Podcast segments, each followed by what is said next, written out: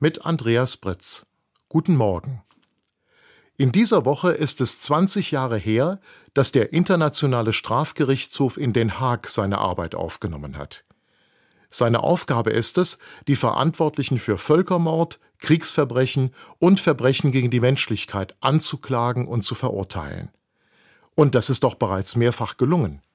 So musste ein Milizenführer aus dem Kongo für 14 Jahre ins Gefängnis, weil er Hunderte von Kindersoldaten in den Tod geschickt hatte.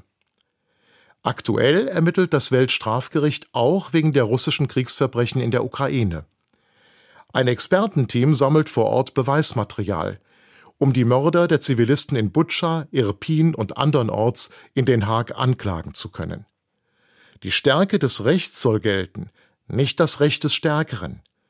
Und entgegen dem Spruch, die Kleinen hängt man, die Großen lässt man laufen, analysieren die Ermittler die Befehlskette von unten nach oben bis zur Spitze des Staates.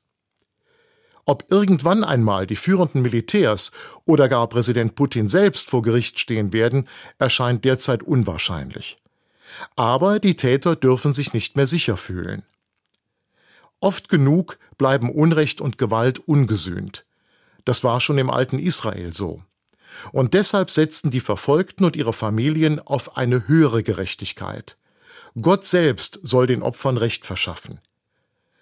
In den Psalmen des Alten Testaments wird das Gericht Gottes zu einer konkreten Hoffnung.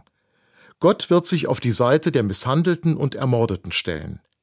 Diese Überzeugung begründete auch den Glauben an die Auferstehung. Das ewige Leben bei Gott ist somit auch eine Frage der Gerechtigkeit. Jesus von Nazareth sah das genauso.